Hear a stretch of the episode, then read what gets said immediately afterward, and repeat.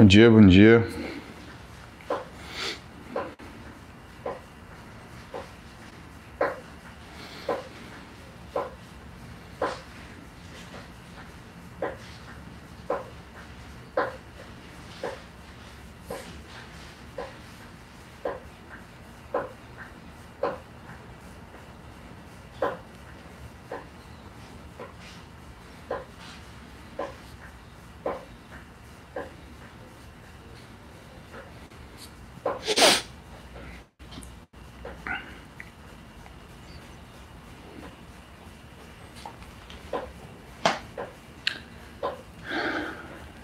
Dia, Graziela, que está lá nos Estados Unidos, na Flórida. Bom dia.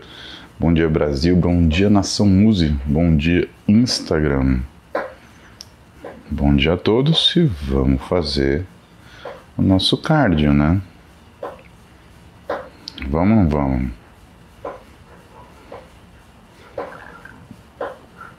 Para poder acordar, para poder treinar, que hoje treino é de quadríceps.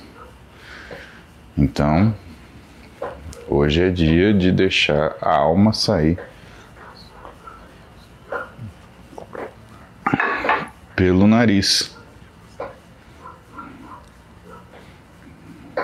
Né?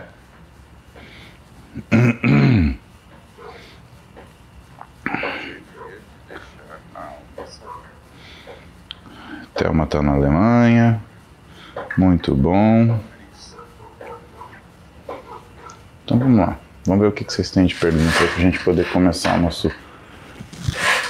BNTC de todo dia. Blairo. Carlos disse para Cariane que é risco tendões treinar com extensão demais do músculo. Verdade?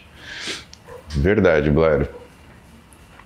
Existe uma necessidade de controle de amplitude que está relacionada com o peso que você faz. Então, sempre a gente faz uma sobrecarga, né? você tem que trabalhar aquilo que você pode até sentir um desconforto, mas não dor. Tá? E a gente não soma duas sobrecargas. Quando você está fazendo sobrecarga de peso, você não faz sobrecarga de articulação pelo aumento da amplitude.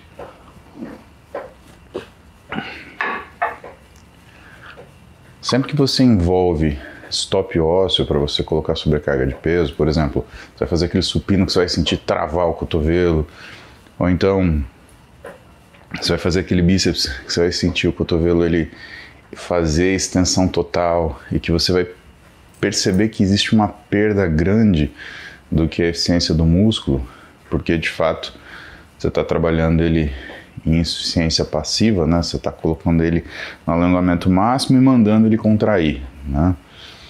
Você vai ter um risco aumentado de lesão. Isso é verdade. Por isso, nós não somamos duas sobrecargas ao mesmo tempo. Se você vai fazer uma sobrecarga de peso, então você vai controlar o que é a amplitude para que você só trabalhe na amplitude ótima do músculo, né? Então imagina que você tem isso de amplitude. Não é que você também vai trabalhar aquela amplitude encurtada. Você vai trabalhar um pouquinho menos, né? E quando você trabalha sobrecarga de amplitude, você nunca vai trabalhar com uma sobrecarga de peso junto, né? porque você já sabe que você vai trabalhar dentro de amplitudes ou posições onde existe uma desvantagem muito grande para o músculo contrair. Então isso é uma coisa importante, né? Isso está dentro do quesitos como você consegue prevenir lesões a partir daquilo que é a sua técnica de treinamento. O Gabi Sante, termogênico ajuda no processo de queima de gordura localizada? Na verdade, não. É, o que ele faz é fazer você conseguir treinar um pouco mais. Então, se você treina um pouco mais intenso, você acaba tendo uma vantagem vai, metabólica daquilo que você está conseguindo em relação a gasto de energia. Agora, sempre para vocês, emagrecimento é dieta, não é treinamento e muito menos suplementação, pessoal.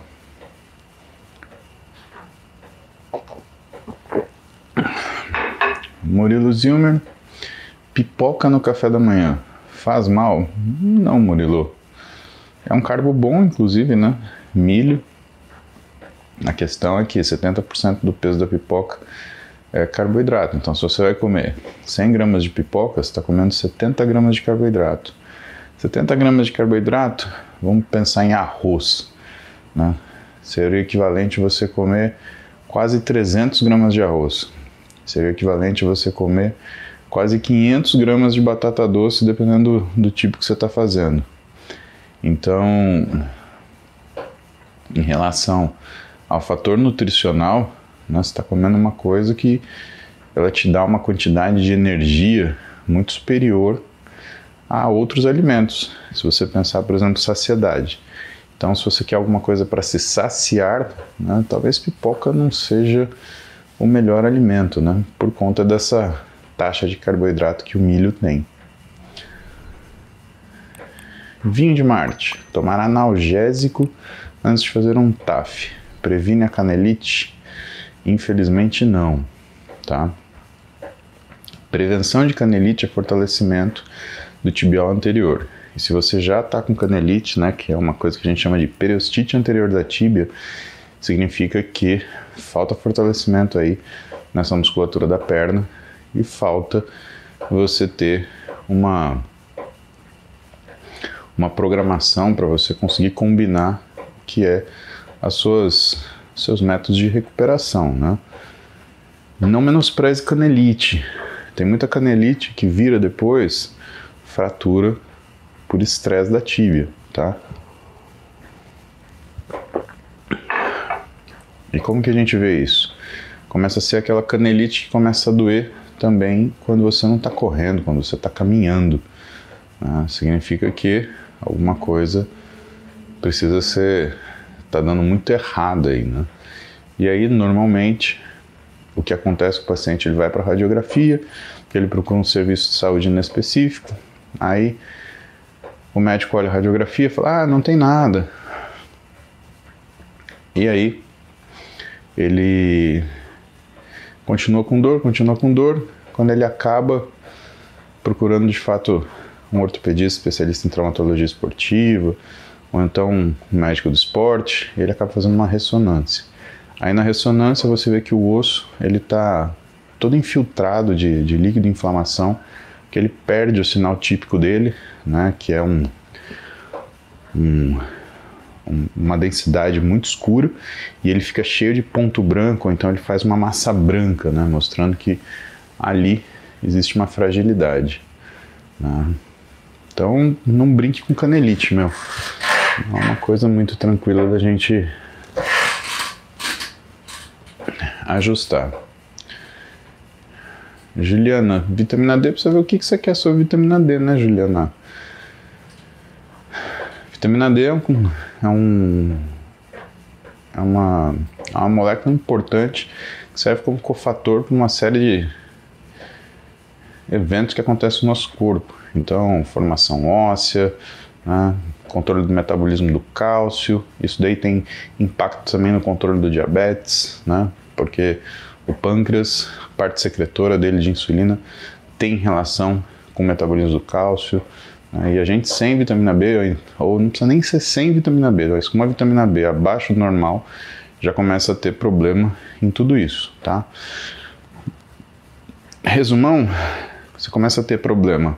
Controle glicêmico, você começa a ter problema. Contração muscular, você começa a ter problema em, na sua qualidade óssea, tá? Então, isso é a base. JPA personal. Cite possíveis motivos para queda de cabelos persistente mulher. JP, aí você tem que perguntar pro meu irmão que é dermato, tá, amigo? Porque tem 1.500 motivos diferentes para isso. Não é brincadeira esse número, são 1.500 causas diferentes, tá? Mas vamos falar três frequentes: alteração da função tiroidiana. Segundo, modificação do que é a secreção de androgênios. E terceiro, alterações alimentares. Essas três causas provocam um aumento de queda de cabelo na mulher.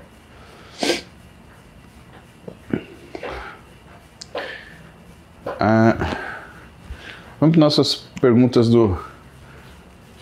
Ah, zap Zap.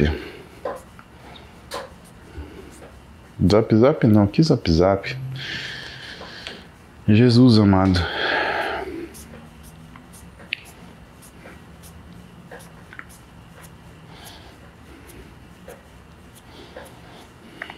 Arthur Borges. 100 disciplinato, 50 de nandrolona por semana é bom? Não, Arthur, é uma porcaria. O que você está fazendo é uma máquina de você ter disfunção erétil, né? Por quê? Que a nandrolona ela afeta 22% dos receptores de progesterona, o que faz você diminuir seu libido, sua capacidade sexual também, tá? 100 mg de cipionato por semana teoricamente te daria aí uma testosterona na casa de 600 nanogramas por decilitro, que é o que você deveria produzir. Então esse é o tipo de ciclo fracasso, né? Você está tomando alguma coisa que você deveria produzir e está colocando uma, uma outra substância que vai fazer você ter disfunção sexual. E você na foto está com uma menina aqui, então eu julgo que para você o seu relacionamento é importante, tá? Questão é, ah, eu fiz exame e minha testosterona deu 1500. Pode acontecer. Alguns ensaios, a nandrolona, ela acaba sendo contada pelo método de avaliação do exame como testosterona, mas ela não é testosterona. Tá, o que acontece com a nandrolona é que ela aromatiza e é reduzida. Então ela vira 17 beta-estradiol. Ela é transformada em 17 beta-estradiol. Aliás, ela aromatiza bastante, né? E ela também é reduzida em dihidronandrolona, tá? Que é um, uma forma de DHT. Então eu acho muito ruim essa opção. É a típica coisa que você deve ter ouvido de amigo de academia, ou então entrado em, em, em fórum de, de curioso e aí os caras falaram, ah, começa assim que começa levinho, né? Isso é, isso é o levinho da desgraça, né, meu? Vai ter um efeito positivo, só vai ter colateral. E depois para consertar vai ser, vai dar trabalho, viu? Isabela Macário. Qual o seu propósito? O que te move a fazer o que você faz todo dia? Família, medicina, esportes, aulas, informação. Meu propósito, Isabela, é exercer as minhas capacidades plenamente. É, pensa que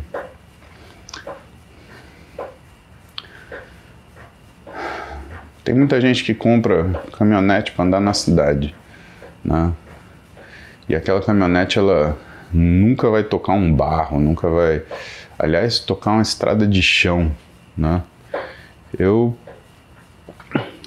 eu penso assim, é como se eu tivesse várias caminhonetes e eu precisasse colocar essas caminhonetes na estrada de chão, no barro, na chuva, para ligar o 4x4, né?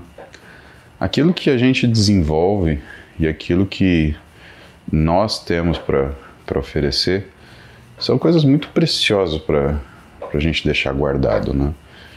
E uma das coisas que eu acho importante de, por exemplo, estar tá aqui com vocês, eu falo para vocês de é, de companhia, né? Que aqui vocês me fazem companhia para fazer o meu aeróbio.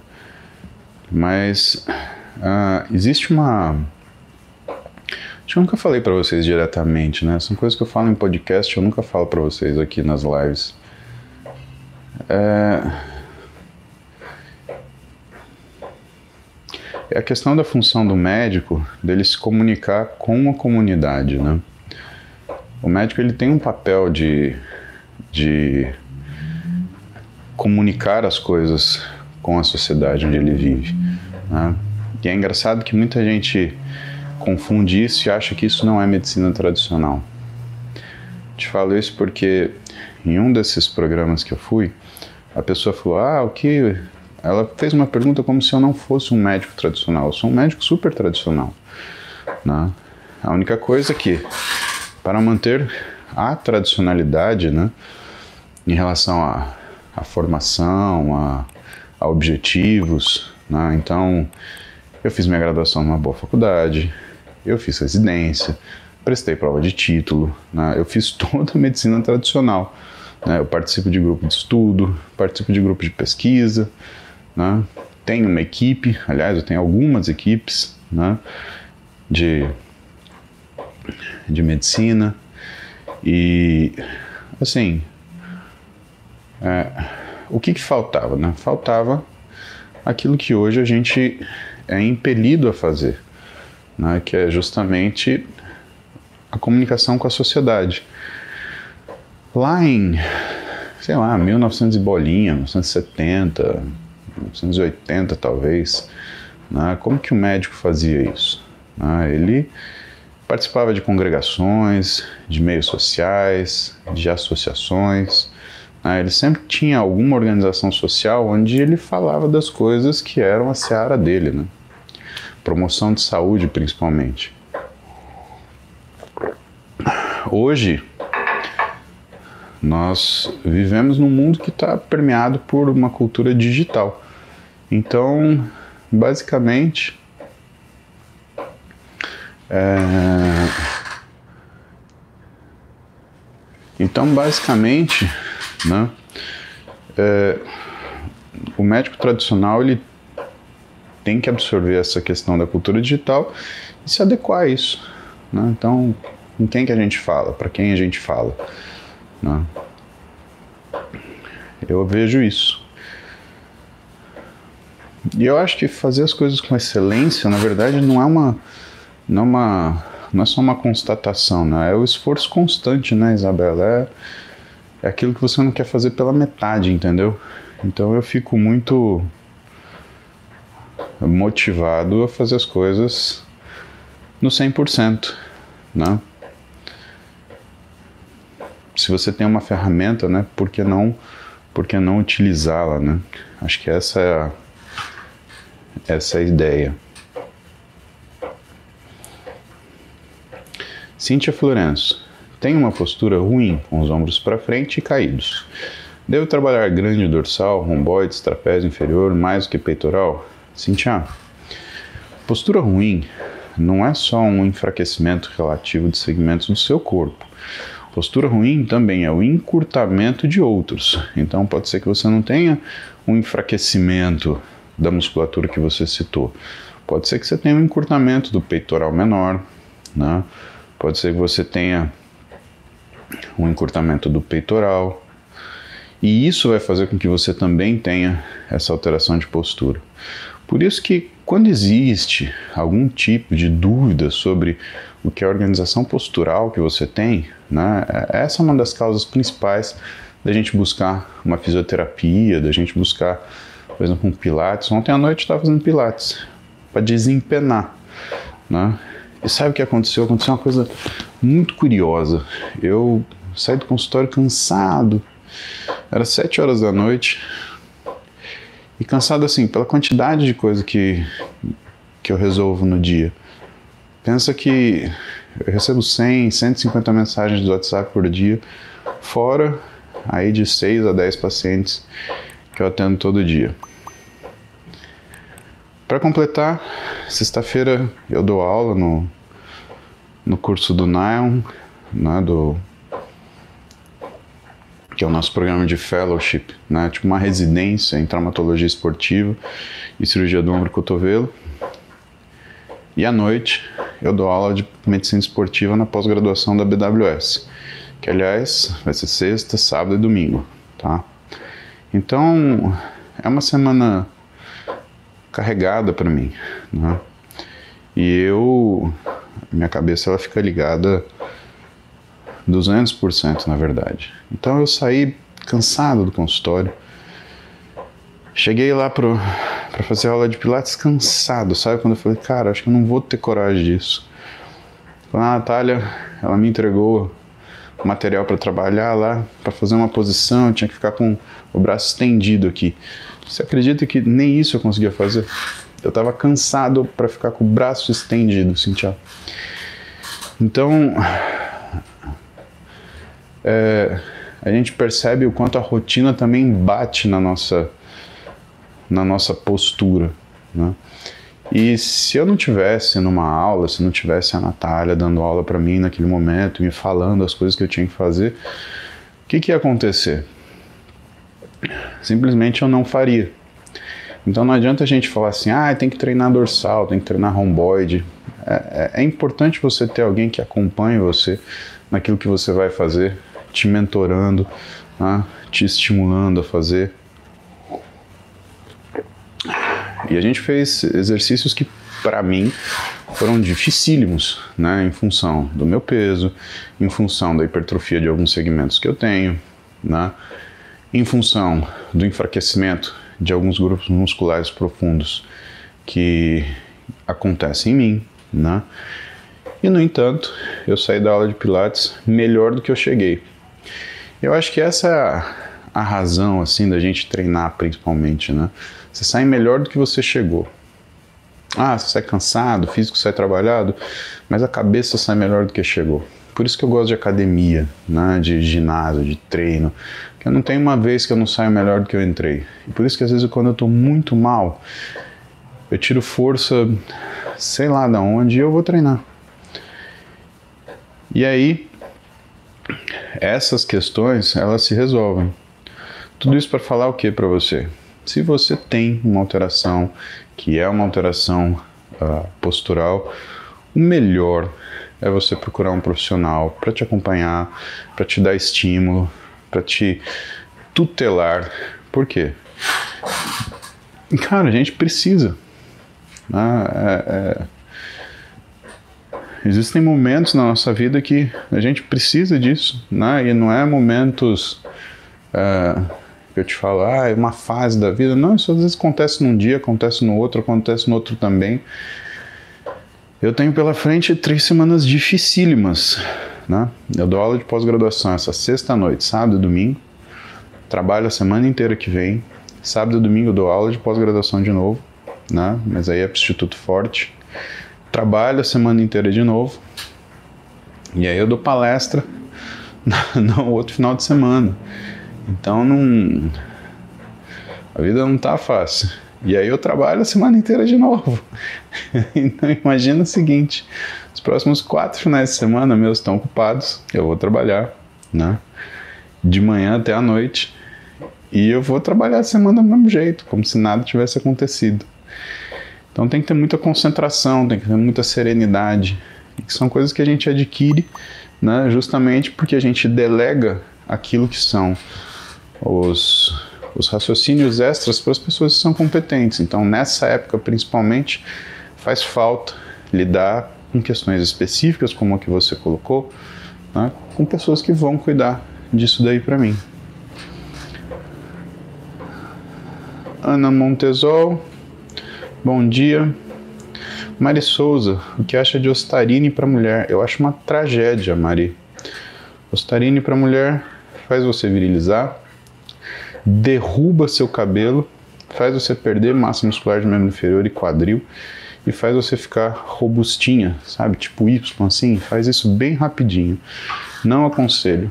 É uma das grandes bobagens aí que que você pode fazer. Humberto Francisco, quando usar um drop set, substitui o aumento de carga para hipertrofia? Então, Humberto, ah, vamos lembrar que carga não é peso, tá? Não são sinônimos. Carga é mais ou menos a quantidade de trabalho. Então, o drop set ele é uma forma de aumento de carga de trabalho, tá? Que a gente chama de workload. Uh, normalmente a gente usa o drop set para aumentar volume de treino, né? E de preferência a gente usa no final do nosso treino, né? Porque se você usa um drop set no início do seu treino, o que acontece na maioria das vezes, você atinge fadiga e aí você não consegue mais realizar aquilo que é realizar aquilo que é o seu treino completo, né? Que, que eu dei uma coisa que eu falei na aula para os meninos, né? Foi uma frase que o Belmiro me ensinou, que o Roberto Silva falou para ele. Que o sujeito que treina, ele é como se fosse um elástico. Você tem que puxar no máximo, mas você não pode deixar arrebentar. Um drop set é quando você já treinou que você quer arrebentar o elástico para falar, acabei. Né? É para isso que serve o drop.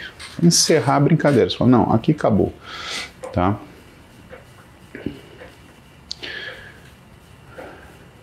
Fernandino Mesquita.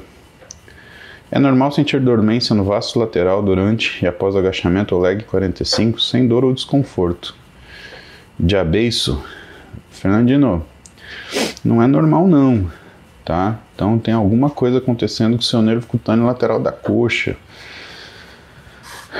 Precisa ver o que que, o que, que aconteceu, se foi um trauma, se você bateu, se isso tem relação com alguma outra condição ortopédica que está acontecendo, de repente uma, uma síndrome da face lata, né? uma síndrome do impacto qualquer. Isso é uma coisa que é interessante ver, tá? Myself deu um cabong numa mensagem aqui. Laricinha, Camilinha, Bruninha, bom dia. Muito obrigado. Vitor Almeida, suplemento DHA. Vitor, não é um suplemento, né? O DHA ele é um hormônio que é a dihidroepiandrosterona. Ele é um androgênio produzido pela suprarrenal e que vai ser transformado, aliás, ele é feito, né? Ah, vai ser transformado em androstenedione e que vai virar testosterona, né, pela via metabólica. Mas que o que pode acontecer? Né? O que pode acontecer é quando você forma androstenedione a partir de DEA, você pode formar estrona. Isso acontece muito quando você está usando esteroide.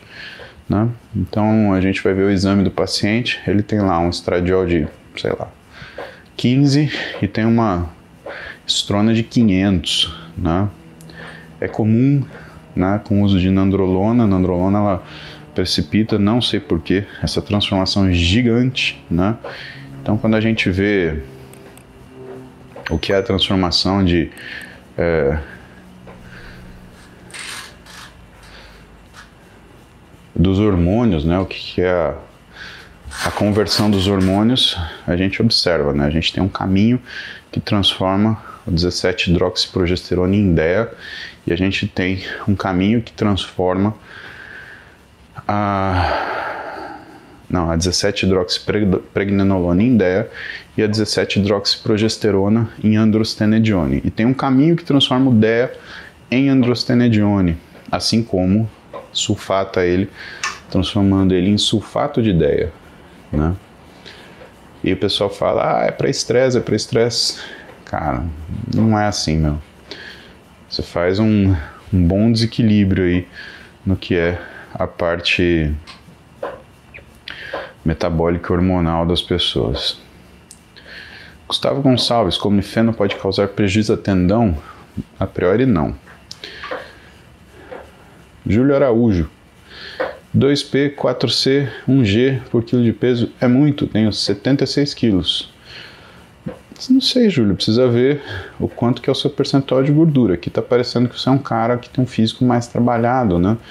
Então, interessante seria fazer essa conta baseada no que a gente chama de cálculo de Cunningham, que é pela massa muscular, tá? Agora, eu tô achando a gordura alta sim, né? Mas 2 gramas de proteína e 4 de carbo, em geral, uma, uma dieta bacana. Amerultman. Minha testa está normal, porém minha libido está baixa. De manhã não acordo com ereção e não tenho mais aquela vontade. Sei. O que devo fazer? Amir, primeira coisa que você deve fazer, né, que ninguém faz. Todo mundo quando tem alguma alteração sexual vai olhar na testosterona. Você tem que olhar na tireoide, meu amigo. Essa é a primeira coisa que você tem que olhar. Segunda coisa que você tem que olhar, você tem que olhar no seu estradiol, tá? Por quê? Porque o hipoestrogenismo masculino é uma das grandes causas da perda de libido e de desempenho sexual. No homem, a gente fala da duplação do estradiol, né, que tem relação com isso. Então tem algumas coisas que se conectam com isso, né, que mostram hipoestrogenismo no homem. Alterações de cognição, então, se você está com dificuldade de aprendizado, se você está com dificuldade de manutenção de foco, se você está com uma coisa que a gente chama de brain fog, né? aquela sensação que você não consegue prestar atenção nas coisas, que é, as coisas estão nebulosas para você, né? que você está obnubilado. Né? Acho que não tem outra palavra isso, mas você tem que se esforçar muito para você prestar atenção, para você entender alguma coisa. Parece que um monte de coisa entra na sua frente. Ah, outra coisa, sintomas de, de hipoestrogenismo masculino, vamos para exame, né? Quando você tem uma alteração grande de lípidos, colesterol principalmente, né? Se você tem um colesterol que está anormalmente aumentado, né? Você tem essa, você tem que desconfiar, né? E assim, estradiol não é um exame que normalmente as pessoas pedem para homem, né? A gente pede aqui, né? É para fazer essa avaliação, né? Então eu acho que você tem que olhar primeiro tireoide, depois estradiol, né? Que você pode estar numa situação dessa, tá bom?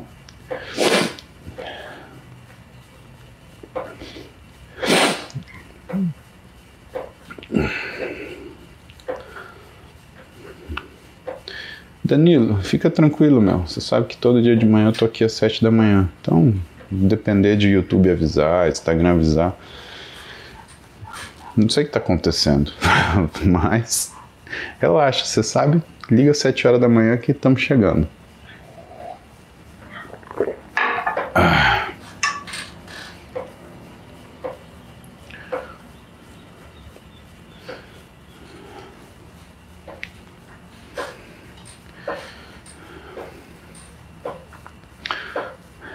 José Vitor Soares, sinto dores e desconforto nos ombros e joelho, e eles estalam muito.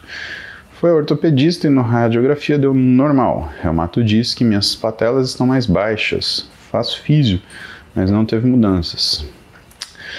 Zé Vitor, o certo seria fazer uma tomografia do seu joelho, ver uma coisa que se chama índice de Caton de Champs, para ver se você tem uma alteração no que é a biomecânica da sua patela, tá?